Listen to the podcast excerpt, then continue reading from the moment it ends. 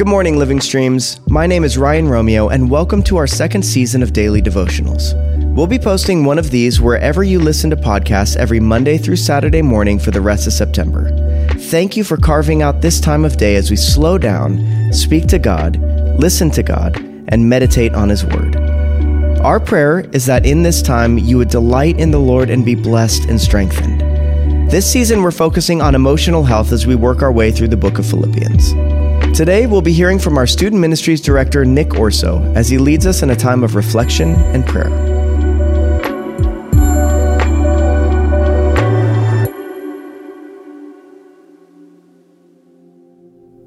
Sabbath. How could rest be so hard? I rest all the time, so I should be a pro at this, right? Well, wrong. So I'm a pretty busy guy, and I have 3 kids, an amazing wife, 2 dogs, and a calendar packed full of work and family-related things. I love this busy life, and I wouldn't trade it for anything, but I can't help but notice how bad I am at finding rest. If you're anything like me, rest is usually laying on the couch, endlessly scrolling on my phone, looking for something, and then completely forgetting what I was looking for. Or it's zoning out, watching something on TV I really don't care about until I nod off for an unexpected nap. And if I'm really motivated, I might actually take some time and read a self-help book to try to fix some of my behaviors that I'm not too fond of. Or maybe I'll even sneak some Bible reading in to prove to myself I'm a devoted Christian. Either way, this usually doesn't bring me the true rest that I desire, and I'm not really sure it actually gives much glory to God either.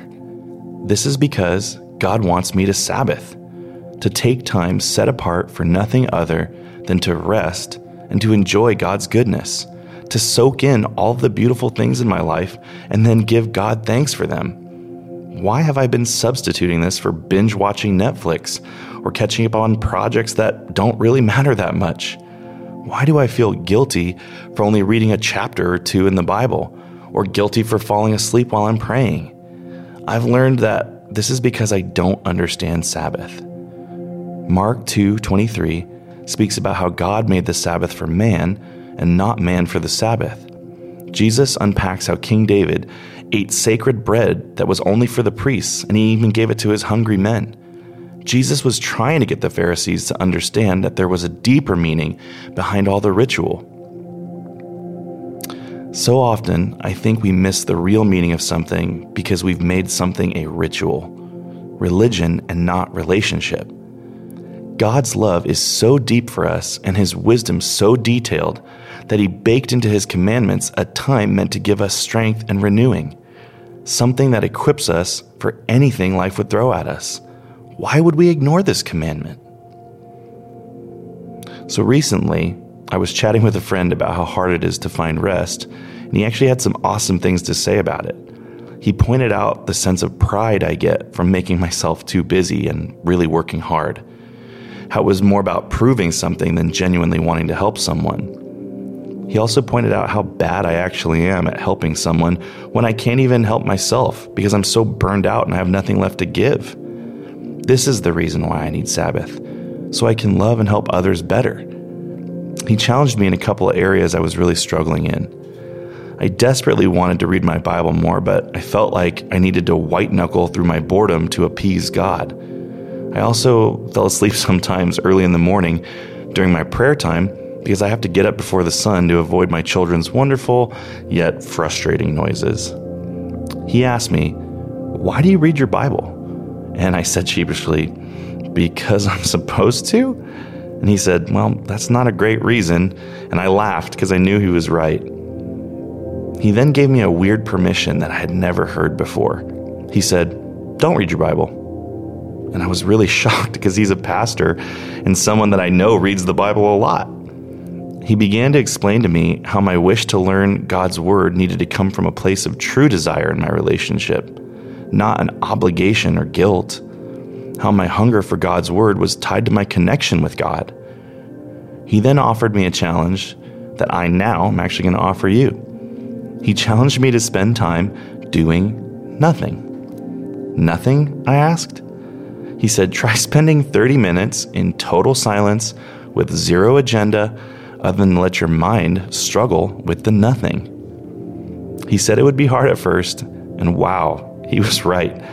8 minutes in, and I was dying to move on, check my phone, move around, do something.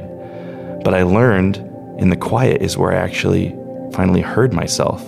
And eventually, I even heard God too. My friend told me that it was even okay to go on walks so long as I had no agenda. So this is where I began to commune with God, to think and ask questions, which eventually built up a curiosity to read the Bible and to find those answers out. Boom, there it was. What I had needed all this time, rest in the Lord. I had found it. No guilt, no shame, no agenda other than walking with God. Now, maybe you don't have time early in the morning to spend with God, and maybe evenings are just as crazy too. But God has required that we rest.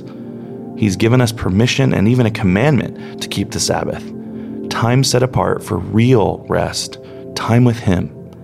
My challenge is this: take a day this week, and maybe that's today, and devote it to nothing.